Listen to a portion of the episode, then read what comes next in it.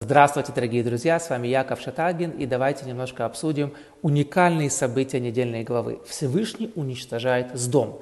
Это была огромная-огромная крепость, где жили самые богатые люди планеты, которые собрались и договорились. Мы бедным не помогаем, мы бедных бьем и убиваем. Кто поможет бедному, у него будут такие проблемы, что лучше ему этим не заниматься. Мы с вами знаем, что весь мир основан на милосердии. Если есть милосердие, есть вот наша Вселенная. Милосердия не будет, как в доме, нету с дома. Тора нам говорит, что в каждом поколении есть люди, которые немножко вот их мировоззрение совпадает с садомитянами. Они не хотят помогать, им очень тяжело это делать. Поэтому Тора и пишет этот рассказ. Ведь зачем Тора нам рассказывает про Сдом? Это что, какое-то историческое событие, которое было много лет назад? Нет. Тора рассказывает и дает нам уроки. Кто до сих пор не знает, что нужно помогать, вот, посмотри, что было в доме.